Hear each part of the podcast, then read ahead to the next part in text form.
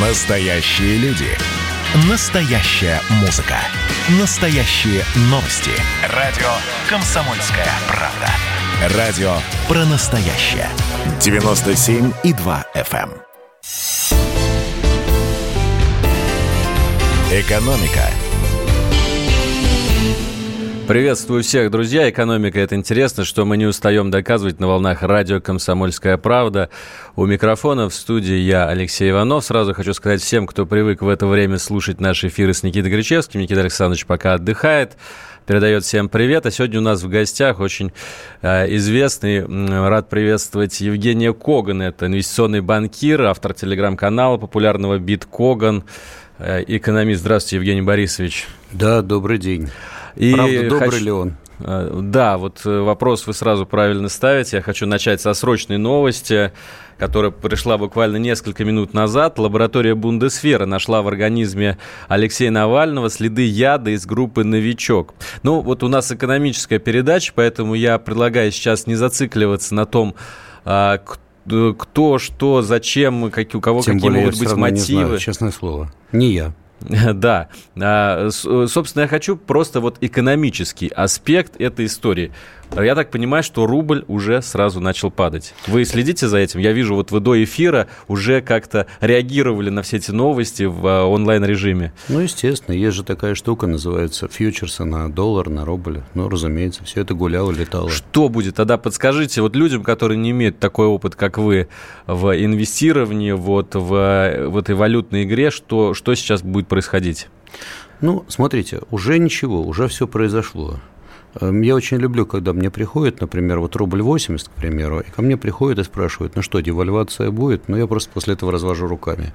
На новости, естественно, рубль просел примерно на полтора процента.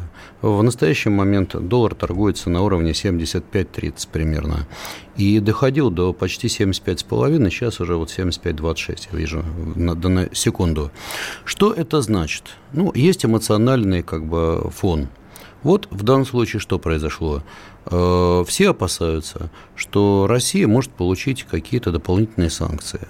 Ну, санкции страшно, ужас, ужас. С другой стороны, первое, а какие они санкции могут вести? Второе, вы же понимаете, что есть понятие реалполитик. И, к сожалению, мир более циничен, чем мы думаем. Поэтому, ну, так может быть, с точки зрения реал-политик вот этой самой и выгодно каким-то странам сейчас ввести санкции против России? Вы знаете, время-то хорошее, время замечательное именно для американцев. У них сейчас находится как раз такая штука, как выборы, выборы на носу. Да. Вот, так сказать, американский нос уже прямо весь в выборах. И естественно, что когда идет предвыборная борьба, и обе стороны, так сказать, дубинками друг друга калашматят, а тут еще такой шикарный повод. А Трамп вроде как великий типа друг Москвы. По крайней мере, его в этом все обвиняют. Ну, соответственно, вот видите, с кем он связан? Ну, ну, понимаете, святое дело демократам устроить э, жуткие дебаты, закричать, что вот этот человек покрывал и так далее. Короче, шума из этого будет много. Шум – это, в общем-то, двигатель определенных котировок и нервов. Так что заставит нас понервничать 100%. Ввести санкции, ну, теоретически возможно. Вопросы а какие? Нефть нам нашу не запретят торговать, нефть не запретят торговать, газом тоже. Соответственно, ну, еще какое-то количество, так сказать, возможно, персоналей э, не пустят в Америку, еще что-то. Ну, ну пожалуй, так. если не, не пустят каких-то персоналей в Америку, то нас это не сильно пугает. Как говорится, нас напугали не ежа, да? конечно, но есть другой, другая штука. Это называется риски ведения бизнеса. Понимаете, дело в том, что любой иностранный инвестор и вообще инвестор, он э, смотрит на ряд параметров, и в частности его волнует как раз вот риски ведения бизнеса в том или ином регионе, в той или иной стране. И в общем это, конечно, неприятная новость с точки зрения инвестиционного климата. С другой стороны, а у нас что, есть инвестиционный климат? По-моему, давно уже всем все понятно. Поэтому те, кто здесь работают, иностранные инвесторы, они уже после всего того, что они насмотрели здесь, я думаю, что для них уже все равно. А, я бы хотел сейчас продиктовать э, номер нашего WhatsApp и Viber, плюс 7 967 200 ровно 9702. Здесь мы ждем ваших сообщений, дорогие друзья, я вас уверяю. Это уникальный шанс задать вопрос Евгению Борисовичу. Лучше него специалисты, куда, что вложить, как сохранить свои деньги, вообще что делать, вы в России едва ли найдете. Спасибо. А, вот, ну и, собственно, продолжая всю эту историю с, с возможными санкциями против России, с а, новичком в, в организме Навального, пока вот в кавычки давайте возьмем всю эту словесную конструкцию, могут ли э, как-то перекрыть, может быть, фондирование банков российских? Э, Частных вряд ли, государственных, ну, так или иначе, уже во многом это сделано. Нет, я еще раз говорю, что отключить нас за это от свифта вряд ли. Понимаете? Потому что это сродни это тому, чтобы сбросить скорее. бомбу, да, практически. Это ну, объявление войны. Ну, это не объявление войны, это не казус Белли, но это очень неприятная вещь, и я думаю, что никто на это сейчас не пойдет. Еще раз говорю, есть понятие реалполитик. И каждый раз, когда возникают какие-то события, кажется, сейчас мир сойдет с ума и будет что-то страшное, потом все оказывается немножко не так. Ну, к сожалению, жизнь такая. А вам не кажется, вот мы обещали не касаться политики, но вот все-таки это экономическую тоже подоплеку иметь, что все это именно элемент предвыборной вот этой всей игры? Нет, ну то, что Навального э, отравили и новичком, не новичком, но то, что его отравили, это медицинский как бы факт. Именно медицинский. Вот. Непонятно, а... правда, кто. Ну, дальше идут предположения, понимаете. Я не думаю, что имена будут известны и понятны. Вот. А все остальное это уже домысл, а дальше все это используется в тех или иных целях. Смотрите, ведь в конце концов, посмотрим, например, на Саудовскую Аравию и на соблюдение прав человека в этой стране. Ну, все давно уже к этому привыкли. Поэтому, ну, есть и есть. Да, собственно, и Китай то же самое. Китай настолько мощное государство, что все могут только э, возмущаться на Западе тем, как они относятся к Гонконгу или к уйгурам, но, тем не менее, не считаться с Китаем никто не имеет права. Да, это факт. Поэтому, как говорится, кто смел, тот и съел, или, так сказать, э, тот прав, у кого больше прав. К сожалению, это сегодня лозунг современной политики, геополитики. Увы, это так. А проблемы России, вот есть такое американское словосочетание, которое часто употребляется в э, финансовых кругах too big to fail, да, то есть слишком крупный, чтобы упасть. Проблемы России экономические, ну, гипотетические, они э, на мир могут оказать влияние, или все-таки мы слишком э, маленькая песчинка в этом механизме? Ну, мы не песчинка, мы несколько процентов от мирового ВВП, но несколько, очень немного, порядка двух процентов от мирового ВВП, это немного. С другой стороны, смотрите, вот весь мир сегодня смотрит на Турцию, то, что происходит там. Турция, Россия – это некие очаги напряженности, некие такие возможные язвы как бы для того, некие триггеры, из-за которых может что-то произойти. Поэтому обратите внимание, вот оно так часто бывает. Вспомните, 90, ну, вы еще молодой, но вспомните 98 год. Что послужило э, триггером для кризиса? Обвал валют э, в Юго-Восточной Азии. А дальше пошло-поехало, и вот уже Россия. Поэтому может ли э, Россия послужить триггером для каких-то мировых неприятностей? Может. может ли, могут ли события, например, в Турции, обвал турецкой лиры, послужить тому, что побежит капитал из развивающихся рынков? Теоретически может быть. Сегодня в нашем мире может быть все, что угодно. Другое дело, что мы сегодня залиты ликвидностью по самой небалой. Вот как так. Я прочитал в вашем телеграм-канале, кстати, вот буквально сегодня, что вот вы с интересом смотрите на как раз российский рубль и турецкую лиру, да, как... Э, Шерочка с машерочкой написал. Да, шерочка с машерочкой. То есть э, вы считаете, что они недо... недооценены? Вы знаете, вопрос оценен нормально или недооценен, этот вопрос очень творческий. Что касается Турции, у нее абсолютно свои проблемы, не связанные с нами. Э, турки сделали некую большую принципиальную ошибку они очень сильно понизили процентную ставку, значительно ниже, чем ожидаемый уровень инфляции. И этим спровоцировали обегство капитала, продажа лиры, дальше попытались поддерживать лиру, сожгли очень много резервов. Ну, а дальше получили то, что получили. В итоге Э, может ли турецкая лира упасть еще? Может. При этом не забывайте, э, вот эта пандемия, а Турция сидит очень сильно на туризме, и Турция – это мощный экспортер достаточно. Ну вот, ну, здорово пострадала турецкая экономика. К нам это отношение, в общем, не имеет. У нас своя история, у турок своя. Ну, давайте вот про нашу историю. Как вы оцениваете вот усилия Центробанка? Я так понимаю, что политика была в такой очень плавной э, девальвации да, рубля, в том, чтобы сдерживать э, резкие колебания валюты. И вот так и, и вот до, до, по крайней мере, сегодняшнего дня, до вот этих новостей, никак э, выше 75 рубль не уходил, по доллару, да, и, и выше 90 по евро. Насколько разумно это было? Смотрите, на мой взгляд, Центробанк пошел, прошел по бровке очень аккуратно, все очень сделано было грамотно. Обратите внимание, вот март месяц, ужас, ужас, рубль 80, что делает Центробанк? У нас есть такая штука, называется бюджетное правило. Придумал его, видимо, очень неглупый человек, кстати, не знаю, кто придумал, но придумано оно было... Мне кажется, Кудрину приписывает. Не знаю. Не в курсе. Не хочу ему петь дифирамб раньше времени. Надо вначале выяснить. Но придумана эта штука была не зря. То есть, если цена на нефть падает ниже определенного уровня, государство продает валюту. Если же выше, то, соответственно, покупает валюту. В итоге рублю обеспечена была некая дополнительная стабильность. Вы знаете, если мы смотрим в итоге, какими, э, так сказать, усилиями Центробанку досталось вот это вот стабильный рубль, снижение, так сказать, доллара и стабилизация, да копейками.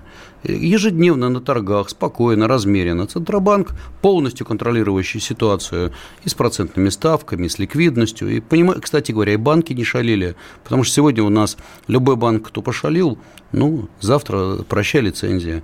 Поэтому здесь в данном случае Центробанк абсолютно все держал в своих руках.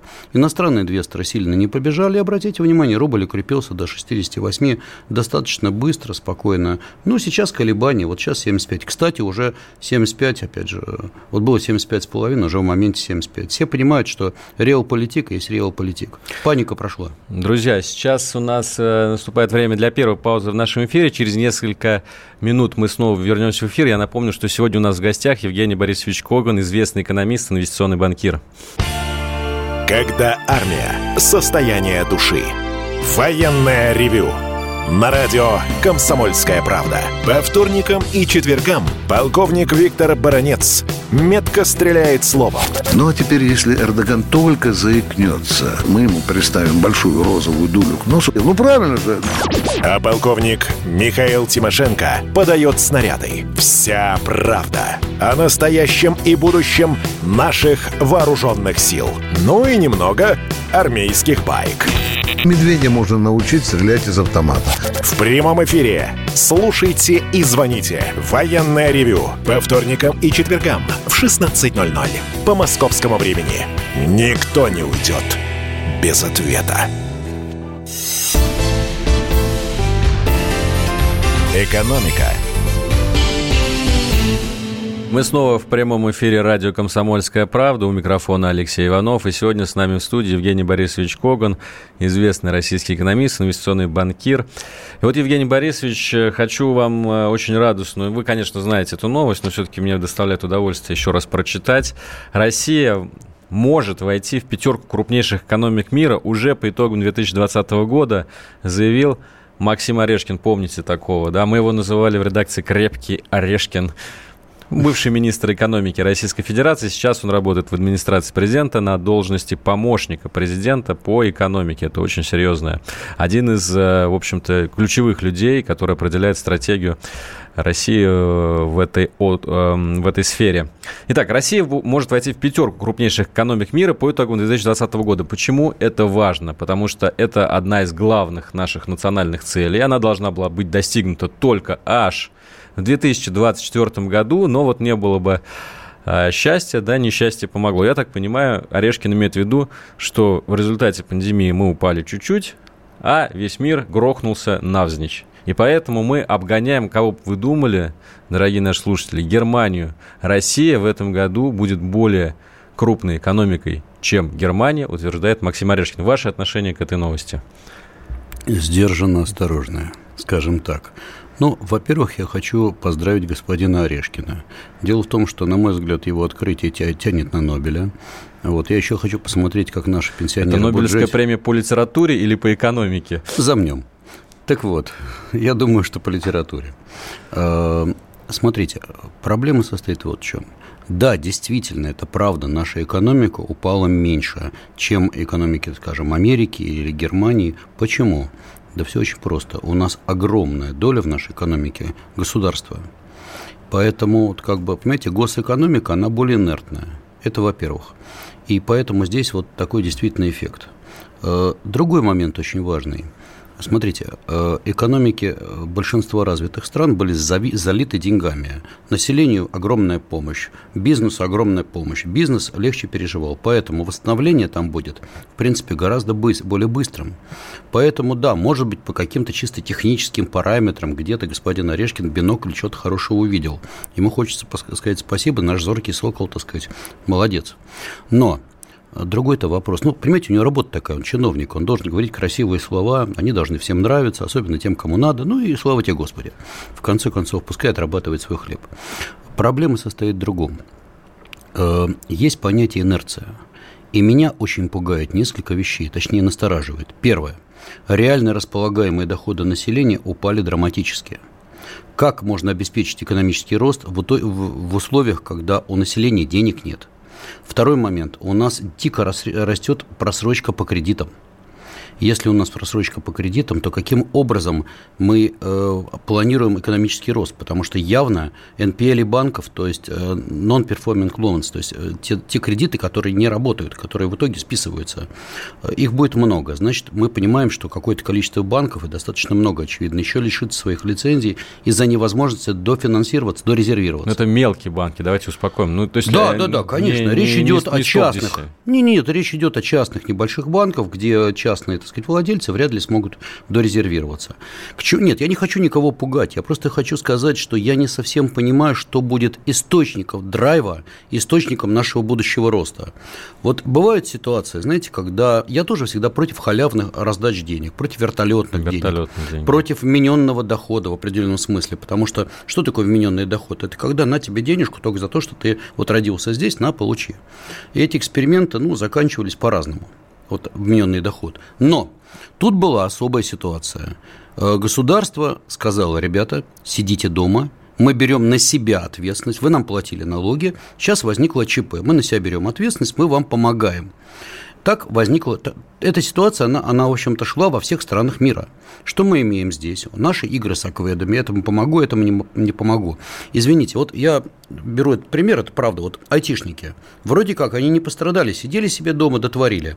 Простите, а заказы айтишникам кто дает? Реальный бизнес, в том числе и те бизнесы, которые как раз пострадали. Это эффект домино. Естественно, экономика – это цепочки взаимоотношений. И по большому счету пострадали очень многие. Понятно, что у кого-то плюс, типа как у Амазона – да, у них действительно огромный плюс со всего этого процесса. Это доставка, да, в первую очередь? Ну, доставки, сервисы там. Цифровые ну, все сервисы. Да, да, да. Но Мы видим, их... кстати, что творится с э, акциями цифровых компаний, да, Да, сейчас? естественно, вот этот фанк, он, он улетает в небо. Но у нас-то этого немного. И у нас в основном логистические, сервисные компании, ритейл. Все действительно пострадали. И, соответственно, пострадала по цепочкам вся экономика. Какие у нас э, неплатежи? Да у нас э, уже сейчас имеются некие, некие проблемы с платежами, скажем так. Я не хочу это пока называть кризисом неплатежей, платежей, но это может перерасти в хороший кризис неплатежей.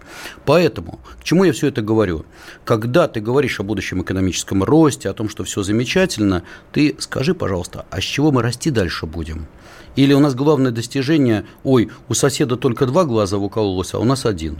Ну, можно, конечно, аплодировать, но, наверное, не стоит. Но вот тут, наверное, все-таки главный а, вопрос, который сейчас возникает, такая гильотина, которая над всеми нами в экономическом плане висит, это будет ли вторая волна коронавируса полноценная, и будет ли в связи с этим вторая волна жесткого карантина. И вот, кстати, я хочу еще одну новость э, прочитать. Э, она очень хорошо укладывается в наш контекст. Представитель Всемирной организации здравоохранения Дэвид Набарро назвал опыт Швеции в борьбе с коронавирусом примером отличной стратегии правительства. Да, многие знают, я еще раз напомню, что делала Швеция. Швеция была единственной, ну, может быть, наряду с Белоруссией, да, европейской страной, которая отказалась вводить жесткий карантин, в которой работали кафе, магазины всю дорогу, мая, в апреле, в июне и так далее, э, которая расплатилась за это э, человеческими жизнями, в которой э, количество смертей от коронавируса в Швеции были выше, чем в соседних странах, чем в поставимых с ней странах европейских,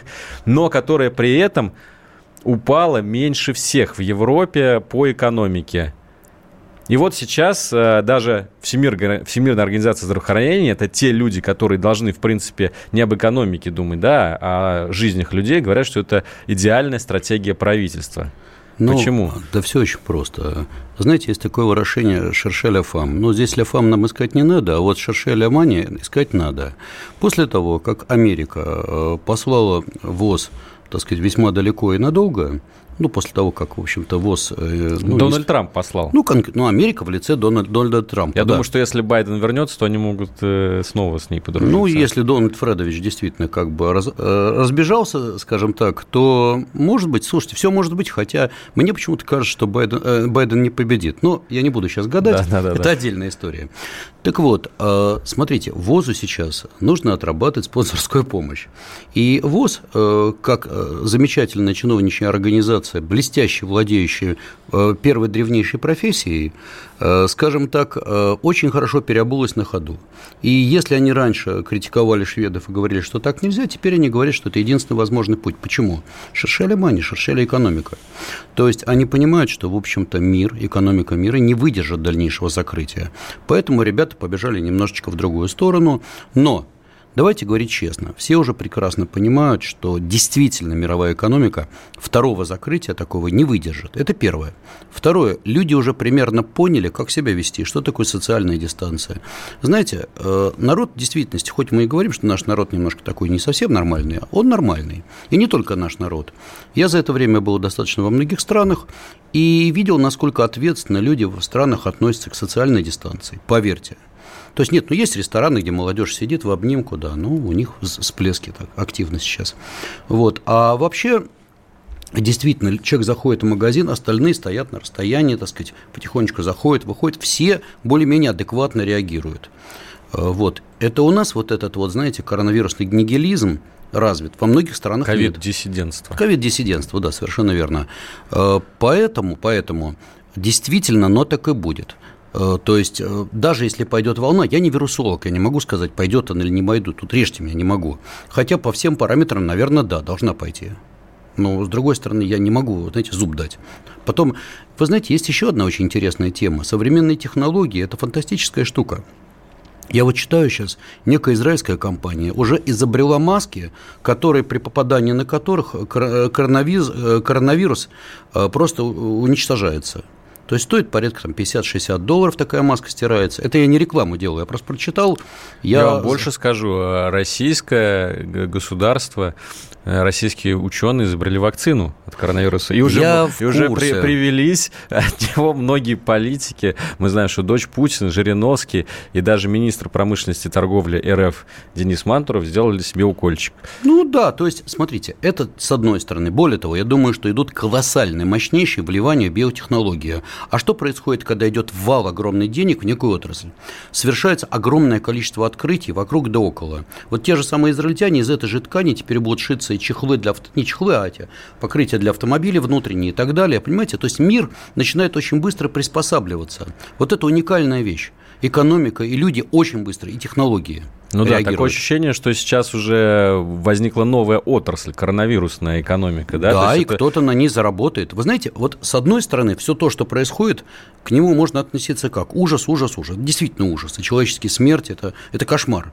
С другой стороны, это колоссальный, невиданный opportunities, понимаете? Возможности. При... Да, а, извините. Для, для наших неанглоязычных да. слушателей. Привычка, привычка. Это, кстати, нехорошая не привычка, я с вами согласен. Так вот, действительно колоссальные возможности открылись перед гигантским количеством людей. Почему? Потому что, смотрите, люди все сели на расстояние. И вот это вот принцип B2B начал работать с условием вот этих соцсетей. Друзья, сейчас уходим на новость. Через несколько минут мы снова в прямом эфире. Угу. Экономика.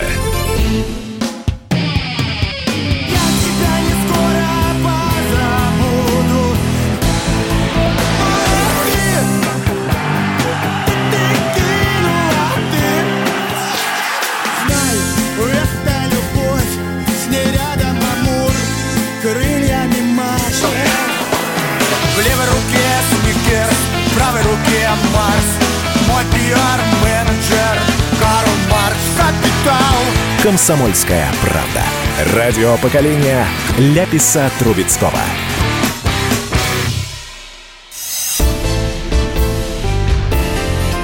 Экономика Мы снова в прямом эфире. Алексей Иванов и Евгений Коган, профессиональный инвестор, профессор Высшей школы экономики, известный экономист, сегодня с нами в студии. Мы обсуждаем последние события. Я вот сейчас впервые получил удовольствие, посмотрев «Маэстро за работой», как э, Евгений Борисович э, по курсу, так скажем, работает. Не буду раскрывать все секреты, Евгений Борисович, если сам захочет, расскажет, но все-таки вот э, еще до всех новостей про Навального и реакции рубля на это, которая сейчас достаточно такая прыгающая, следующее, да, я так понимаю, что нету очевидного тренда, да, падает не, рубль? Не, ну почему? Тренд как бы есть. Глобально действительно рубль слабеет, рубль ослабел. Другое дело, что он ослабел э, на эмоциях аж до 75,5. На мой взгляд, немножко идет перехлест, и я еще раз говорю, есть понятие реал-политик. И вот когда ты сидишь, думаешь реально, да, вот санкции, ужас, а какие санкции? Есть некие красные линии. Вряд ли кто-то будет переходить. Но еще раз говорю, давайте эту тему не будем трогать, потому что Потому что? Потому что, да, потому что красные линии, они такие. Лучше за них не заходить никому. Ну вот смотрите, Блумберг а, еще буквально несколько дней назад писал, что рубль упал слишком низко и фундаментально недооценен. Вот по прогнозу аналитики Блумберга и Citigroup давали такие, что вернется Э, рубль к отмет... Э, в общем, курс к отметке 70 рублей за доллар, как это было в мае, в связи с тем, что цены на нефть все-таки растут. Вы согласны вот с этим прогнозом? Ну, вы знаете, или, или сейчас уже все поменялось?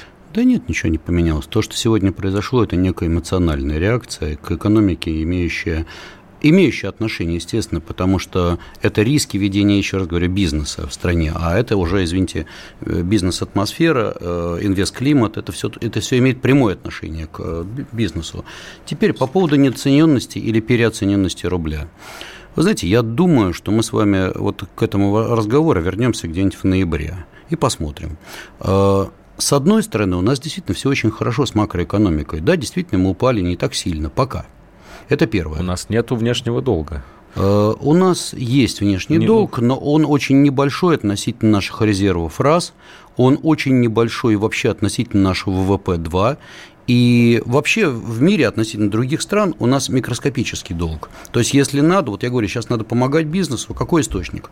Ребята, страна может спокойно занять и на внутреннем рынке и 5, и 10 триллионов рублей без проблем. Страна может и на внешнем, другое дело, что трудновато занимать сейчас, но тем не менее. Вот источники есть. С этим проблем действительно у нас нету. Э, далее. У нас, в общем-то, несмотря на все то, что происходит, положительное сальдо торгового баланса. Вот так как-то получается. То есть в этом плане у нас проблем-то особых и, нету. И, и накопленный вот этот фонд национального благосостояния. И фонды, мы резервы. Даже, собственно, не начали тратить э, толком. Ну, начали, ну, скажем начали, так. Но да, вопрос ну... немножко не в этом. Это все плюсы. Минусы, еще раз говорю, довольно большие долги населения – то есть у нас богатая относительно страна при достаточно бедном среднем населении. Понимаете, когда вот я вчера общаюсь с людьми некими, и там ну, разговаривает там, в эфире женщина, говорит, вот что мне делать, как мне вот использовать эту ситуацию, куда мне пойти учиться, а кто вы, я продавщица, там, откуда-то из Дальнего Востока, а сколько вы зарабатываете? Ну вот 18 там, или 15 тысяч рублей. Вот что я ей могу сказать? Ничего не могу сказать. Даже рассказывать ей, допустим, в прямом эфире, что вы, пожалуй, там надо сменить, наверное, профессию. Там. Мы говорили о том, что э, просто пойдет замещение как бы многих профессий в будущем. Но это действительно так. Например, водители скоро в таких количествах не будут нужны, потому кассиры, что кассиры, водители, охранники. продавцы, много, много кто. Э, так вот, искусственный интеллект очень много заменит. Поэтому, кстати говоря, вот важность такой штуки, как э, вмененный доход, она снова будет рассматриваться, и, скорее всего, многие страны к этому вернутся. Но это отдельная история. Давайте вернемся к рублю. Так вот, э, понимаете, какая штука? По идее, да, рубль, если бы не было каких-то внешних факторов, наверное, действительно мог спокойно бы идти на 70. Он Германовский нам вообще обещал 60, там 62, да? Да. И аналитики Альфа-банка рядом тоже что-то сказали про 65. Я злопамятный, все помню. Так вот, есть одна проблема серьезная. Дело в том, что для того, чтобы наши власти хорошо поняли, что для того, чтобы у нас бюджет лучше срастался, гораздо э, удобнее, если рубль будет 73-75, чем э, рубль будет там 65. Кстати, вот такая же история с нефтью. Да, мне кажется, э, власти поняли, что для, выгоднее для нас цена не 70 долларов за баррель, потому что тогда туда приходит куча слонцевиков из Америки, да, и начинают убирать весь рынок. А как раз 45-50, на котором мы примерно сейчас находимся. Ой, я вас умоляю, будем на 60, будем петь другие песни. Ничто не вечно под луной, правда. Но вопрос немножко не в этом. Вопрос, будет ли в ближайшее время, вот вы говорите, цена на нефть растет. Да нет, нефть достаточно стабильная. Вот она где-то прыгает 43, 45, 46 долларов, это я про бренд говорю. И вроде как особо сильно-то вверх не торопится. Почему? Во-первых, а, есть ланцевики, у которых себестоимость из-за развития технологий падает, и которые могут добывать и вполне себе комфортно чувствовать, хотя часть разоряются и продолжают разоряться сейчас э, при цене 45. Ну, у них немножко пониже, там лайт, но неважно, все равно. Это первое. Второе. Понимаете, проблема в том, что у России, например, с газом реально проблема. Нас выдавливают очень сильно из Европы, то есть поступления, скажем, и евро, и долларов э, снижаются. И Китай не так охотно наш уголь закупает, и э, наш газ, нефть и так далее. Так что есть определенные проблемы. И если вернемся к рублю, вот я писал давно и сейчас готов повторить. В настоящий момент, как мне кажется, более-менее комфортный для вот нормальной экономики курс 72, диапазон 75. Дальше это уже будет зависеть от тех вот колебаний, от тех вот возмущений, от, тех, от геополитических событий, от поступления цены на нефть. Но, скажем так, если все будет более-менее спокойно, наверное, вернемся. На 70 не уверен, 72, 73 возможно. Если будет нервотрепка, можем на 77 улететь с тем, чтобы вернуться. То есть, как мне кажется, сегодня вот для правительства и для формирования бюджета, а не забывайте, что валюта, особенно в такой стране, как наша, все-таки это инструмент валютный курс для формирования бюджета. Поэтому, наверное, где-то вот эти уровни 73-75, они более-менее комфортные. Но мы в этом году видим, кстати, такую ситуацию, когда многие ведущие державы стараются как-то ослабить немножко свою валюту. Да, мы видим, что и юань, и доллар, да, всех, все, все борются за то, чтобы товары были более конкурентоспособными на внешнем рынке. А вот тут самое интересное начинается. Дело в том, что в последнее время идет риск-он на рынке. Что такое риск-он? Ну, как бы вот денег много, все покупают, готовы покупать риск. И доллар по всему миру, ну, все же предвещали, сейчас доллар рухнет как бы все заговорили умники. Я тогда говорил, ребята, а с чего вдруг доллар рухнуть-то? Ну, потому что его напечатали там 5 триллионов. А, а другие валюты бумажки. типа не напечатали. Напечатали, и евро печатают, и юани хорошо печатают, душевный банк Англии старается, и банк Канады стараются, все стараются. Все работают под наследниками, так сказать, э, творчества Гутенберга, поверьте мне. Так вот, э, идея-то в другом как-то доллар начал снижаться по всему миру. И если мы смотрим относительно евро, еще недавно был 1,08, там он 1,09, э, уже вот э, вчера он доходил почти до 1,20. Я задаю другой вопрос. Вы понимаете, что в случае, если евро к доллару будет 1,25, это будет реальная катастрофа для европейской экономики, потому что европейская экономика – это экспортеры особенно Германия и Франция. Если евро будет стремительно дорожать, то это страшный удар для э, европейских, прежде всего немецких экспортеров экспортеров. Что будет дальше? Дальше начнутся валютные войны. То есть Германия, ну, Европа, скажем так, руководимая Германией, скажет, не, ребята, так, так дальше нельзя жить. Давайте-ка напечатаем еще триллиончик, поможем это самой своей экономике, а за, заодно чуть-чуть опустим курс евро. Вот что будет. Ведь сегодня девальвация доллара – это большой праздник, большой подарок для Трампа, который говорит, э, производство давайте вернем в Америку. Чем ниже курс доллара, тем проще производить в Америке и продавать во всем мире. Приведу вам простой пример, чтобы было понятно. Мерседесы производятся и в Америке, и в Германии. Вот по текущему э, доллару, естественно, вы будете покупать доллары к евро. Вы, естественно, будете покупать европейские Мерседесы. А если, скажем, станет 1,30, 1,40 доллар к евро, вы будете покупать американские. Вот и все. Понимаете, и это вот такой пример, который сразу все ставит на место. Не всегда слабый рубль или слабый доллар – это плохо для страны. А вот тут уже возникает баланс между... Дело в том, что чем больше падает валюта, с одной стороны, экспортерам это хорошо, но с другой стороны, экономика – это же не только экспортеры, это еще и внутреннее производство. Вот здесь обнищание идет население, рост цен на импортные товары, и это нехорошо. Определенные колебания небольшие – это, это нормально.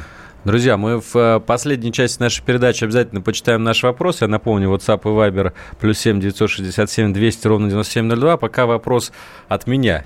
Лично, собственно, вам, Евгений Борисович, как э, э, профессиональному инвестору, в чем... Ну, вопрос простой, тупой, как топор. А в чем сейчас лучше всего хранить свободные средства, если они есть? Я имею в виду не только там доллар, может быть, еще есть какие-то активы, в которые можно вложиться простому, не особо разбирающимся во всех хитросплетениях человеку.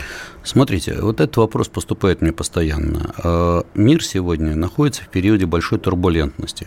С одной стороны, все кричат, вон как Amazon растет, Apple растет, давайте мы что-нибудь такое купим.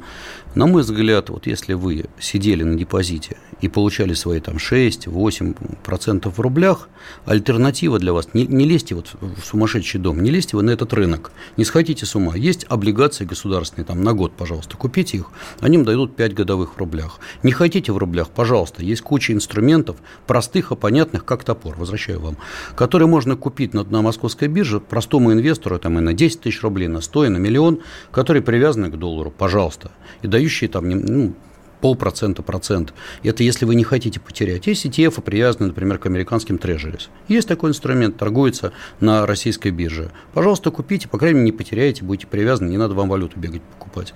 Теперь, если вы хотите много заработать, но это уже другая песня. Вы понимаете, что фондовый рынок сегодня дорого, завтра, может, дешево, потом наоборот. То есть, понятно, что экономика глобально растет. И на... А, друзья, сейчас еще одну паузу сделаем, и Евгений Борисович закончит свою мысль. Эдвард, здрасте, меня слышно? Да, Олег Владимирович, вас отлично слышно. Я тот человек, который в течение ближайшего часа верноподданнически будет поддакивать вашим монологам. Главное в таких случаях не спрашивать, а что произошло с предыдущими соведущими. Ой, слушайте, не дай бог поддакивать, потому что в споре, иногда даже в таком эмоциональном споре и есть главный секрет успеха нашей программы. А так получается, что мы просто жертвуем от щедрот наших а в ответ получаем пощечины и плевки. Надо ли это нам? Слушайте, вы обещали поддакивать, в итоге я поддакиваю, потому что я совершенно с вами согласен. Отдельная тема с Олегом Кашиным и Эдвардом Чесноковым. На радио «Комсомольская правда». По будням в 9 вечера по Москве. «Экономика» Итак, мы продолжаем. Алексей Иванов у микрофона. И сегодня с нами в студии Евгений Борисович Коган, инвестиционный банкир, экономист, профессор Высшей школы экономики. Ну вот мы давайте все-таки закончим. Мы остановились на том, что я вас спрашивал, э, куда вкладывать деньги, если они, конечно, есть свободные. Да? И вы советуете, что если вы в этом особо не разбираетесь, как я, например, то э, и не придумывайте себе э, лишних историй, лишнего геморроя. Просто берите простые инструменты, да, вроде Абсолютно. гособлигаций. А вот если вы хотите хотите много заработать, и тут вот э, даю вам слово. Э, да-да, значит, смотрите, вариант, как я сказал, два. Э, есть люди, которые ничего не понимают. Вы же не пойдете оперировать человека, если вы не много лет не занимаетесь там хирургией. Вы не полетите в космос, если вы не готовились. Так же и здесь. Если вы не занимались этим делом и просто увидели, что ваш сосед заработал, но это не значит, что надо бежать на рынок и покупать что-то первопопавшееся. Акции Тесла. Ну, к примеру, Тесла. Нет, так ладно покупать Теслу, шортить Теслу. Все же приходят и говорят, о, Тесла дорогая. Кстати, я помню, когда Тесла стоила 20 миллиардов долларов, ко мне прибегал народ с криком, безумно дорогая компания, надо срочно зашортить акции. Знаете, сколько людей... Зашортить, значит, продать, чтобы сыграть на понижение движения. Да. Сколько таких людей, шортящих Теслу, остались без штанов? Много.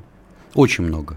Вот. Очень многие, так сказать, помнят. Сегодня новая тема – шортить Zoom тоже нереально. Zoom, кстати, да, я посмотрел э, компания, которая стоит, ну, это вот э, компания, которая делает это приложение, самое популярное для видеоконференции, она сейчас стоит больше, чем General Electric. Ну, это полный бред, причем я посмотрел финансовые показатели, я, наверное, на днях напишу про Zoom в канале своем, там анализ дам. Ну, нереально, что она стоит, поэтому еще раз говорю, вот в мире сегодня огромные перекосы. Если вы хотите попасть под каток и вот пытаться играть на таких вещах, ну, играйте, только зачем? Я считаю, что если вы человек, который не занимался никогда инвестициями, и у вас есть простое понимание, что вот депозиты раньше вам давали там 6 или 8 годовых, а сейчас вам предлагают банкиры там с трудом 3,5-4. И вы говорите, это мало. Ну окей, есть гособлигации, короткие, понятные. Вот как газета «Гудок», пойди купи гособлигации там, годовалых, двухгодовалых. Все же ясно. В том же самом рубле. Не хочешь рубль, замечательно. Есть, опять же, очень понятные, простые инструменты в долларах. Просто я принципиально говорю о следующем. Когда человек ко мне приходит и говорит, я вот мало чего понимаю в этом деле, но мне хочется как-то заработать, я говорю, слушайте, вот вы когда сидели на депозите, вам не хотелось заработать? Вы понимали, что вы накапливаете свои деньги? Чего вы сейчас лезете в эти игры? Зачем? Определитесь. Жадность. Жадность, алчность. алчность. Ну, так без штанов останетесь. Вот и все. Поэтому мое мнение следующее. Очень правильно, что Центральный банк сегодня ввел понятие квал-инвестор, не квал-инвестор. Правда, параметры немножко, на мой взгляд, не совсем правильные, но это отдельная история. Я думаю, поправят. А, просто очень важный момент. Если вы квал-инвестор, вы действительно квал, не в юридическом смысле, а вы действительно квалифицированный инвестор, окей, резвитесь только зачем? Если же вы мало что понимаете, ребят, ну, ну, не ходите вы на казино. Вы же понимаете, что в казино в основном проиграете. Так и устраивайтесь фондового, э, фондового рынка казино. Большинство людей теряют вот эту грань и начинают воспринимать фондовый рынок как казино. Это колоссальная ошибка. Фондовый рынок – это место для инвестиций. А если вы спекулянт, так признайте себе, что я спекулянт и готов часами сидеть напротив монитора, сходить с ума, периодически бежать на приемы к психотерапевту. А теперь задаю вопрос, а оно вам надо? Зачем? Занимайтесь своим бизнесом и накапливайте тихонько так, в стране, при этом не беря на себя риски. Нет, жадность человеческая. Вот давайте почитаем вопросы из нашего чата. Люди как раз э, к вам обращаются со своим насущным. Золото все дорожает. Как долго еще это будет продолжаться? И, столь, и может быть, стоит его уже продавать? Доколе. Я понимаю. Доколе, так да. и хочется сказать, знаете, порвать рубашку на, на груди, сказать доколе. Смотрите, все очень просто. Пока печатаются деньги, пока вот идет вот этот вал ликвидности, а куда он идет? Акции, ну так они безумно дорогие. Драгметаллы, да. Кстати, в настоящий момент золото корректируется. Вот уже второй день оно где-то падает в общей сложности процент на 2, 2,5, серебро так еще процента на 4. Но это временные флуктуации. Я думаю, что у золота еще есть потенциал. С другой стороны, слушайте, золото само по себе – это не что, это просто некая материя, как некий эквивалент. И я думаю, что реальный рост золота может начаться тогда, когда пойдут валютные игры, валютные войны. Потому что когда одна страна начинает печатать, другая, третья, вот тогда люди сидят и думают, а какая альтернатива? Так что, если честно, я думаю, что рост золота еще не начался. Не зря э, старый лис, хитрый Баффет, только сейчас прикупил акции золотодобывающих э, компаний Барика. Ну, мы рекомендовали это год назад. Мне очень приятно. А, еще один вопрос от нашего слушателя. Не делаю ли я ошибку, храня большую часть своих сбережений в американских долларах? Вы знаете, я на такие вопросы не могу отвечать. Объясню почему. Все зависит от, от э, конкретного человека. Если у вас обязательства в американских долларах, то и хранить надо свои сбережения в американских долларах. Если у вас обязательства ваши в рублях, то логичнее, правильнее и ну, просто... Чтобы не терять на конвертации, да? Да вопрос не в конвертации. Поймите, что занятие позиции, когда вы купили доллар, это некая все, всего, все равно спекулятивная позиция. То есть наша налоговая как рассматривает? Купили доллар, валютная разница, но доллар – это некий актив – вы купили некий актив, отличный от рубля, вы на нем заработали, ну так заплатите налоги. То же самое я говорю, если у вас обязательства долгосрочные в долларах, тогда вам имеет смысл платить свои, то есть э, сберегать в долларах. Обязательства в рублях, ну, не факт, что вам надо в долларах. Это первое. Второе. Ну, я бы диверсифицировался, если честно. Можно и в долларах, можно в рублях. В евро я бы не стал этого делать. Нет инструментария нормального в евро, чтобы давал хорошую доходность. Так что, ну, хотите сберегать что-то, можно в рублях, что-то в долларах. Все зависит от вашей позиции. Что вам нужно в будущем на что вы копите, на что вы сберегаете? На образование детей в России? Так, наверное, может быть, правильнее в рублях. Еще один вопрос. Не шалят ли наши банки? Я вот плачу кредит под, нам пишет слушатель, под 33,99%. Вы считаете, что это нормально?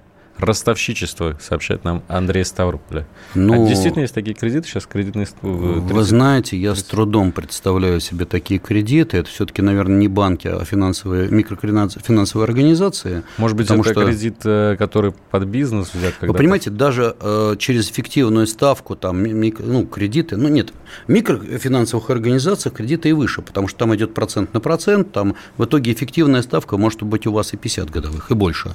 Что касается банка, банков, Ну, сходите в Роспотребнадзор, если это самое. Или там можете пожаловаться ЦБ. Кстати, ЦБ сейчас выпустил замечательное приложение. Может вопрос задавать, жаловаться, ходить. Вот, пожалуйста. Это был совет от э, Евгения Когана. Сегодня у нас в гостях Евгений Борисович Коган, э, инвестиционный банкир. У нас осталось буквально 20 секунд э, до конца передачи, поэтому, ну, наверное, Должен сказать вам спасибо. Отвечаю вот еще на один вопрос, э, за, за что выгнали из эфира Кричевского. Нет, Кричевского никто не выгнал. Он, э, повторюсь, на отдыхе. Через э, пару недель буквально вернется с нами в эфир. Ну, как а же без Никиты-то? Никак. Да, Никита Александрович, мы передаем горячий привет. Евгений Борисович, спасибо вам большое за то, что были сегодня с нами. Спасибо Всем вам. хорошего спасибо. настроения на ближайшие дни. Экономика.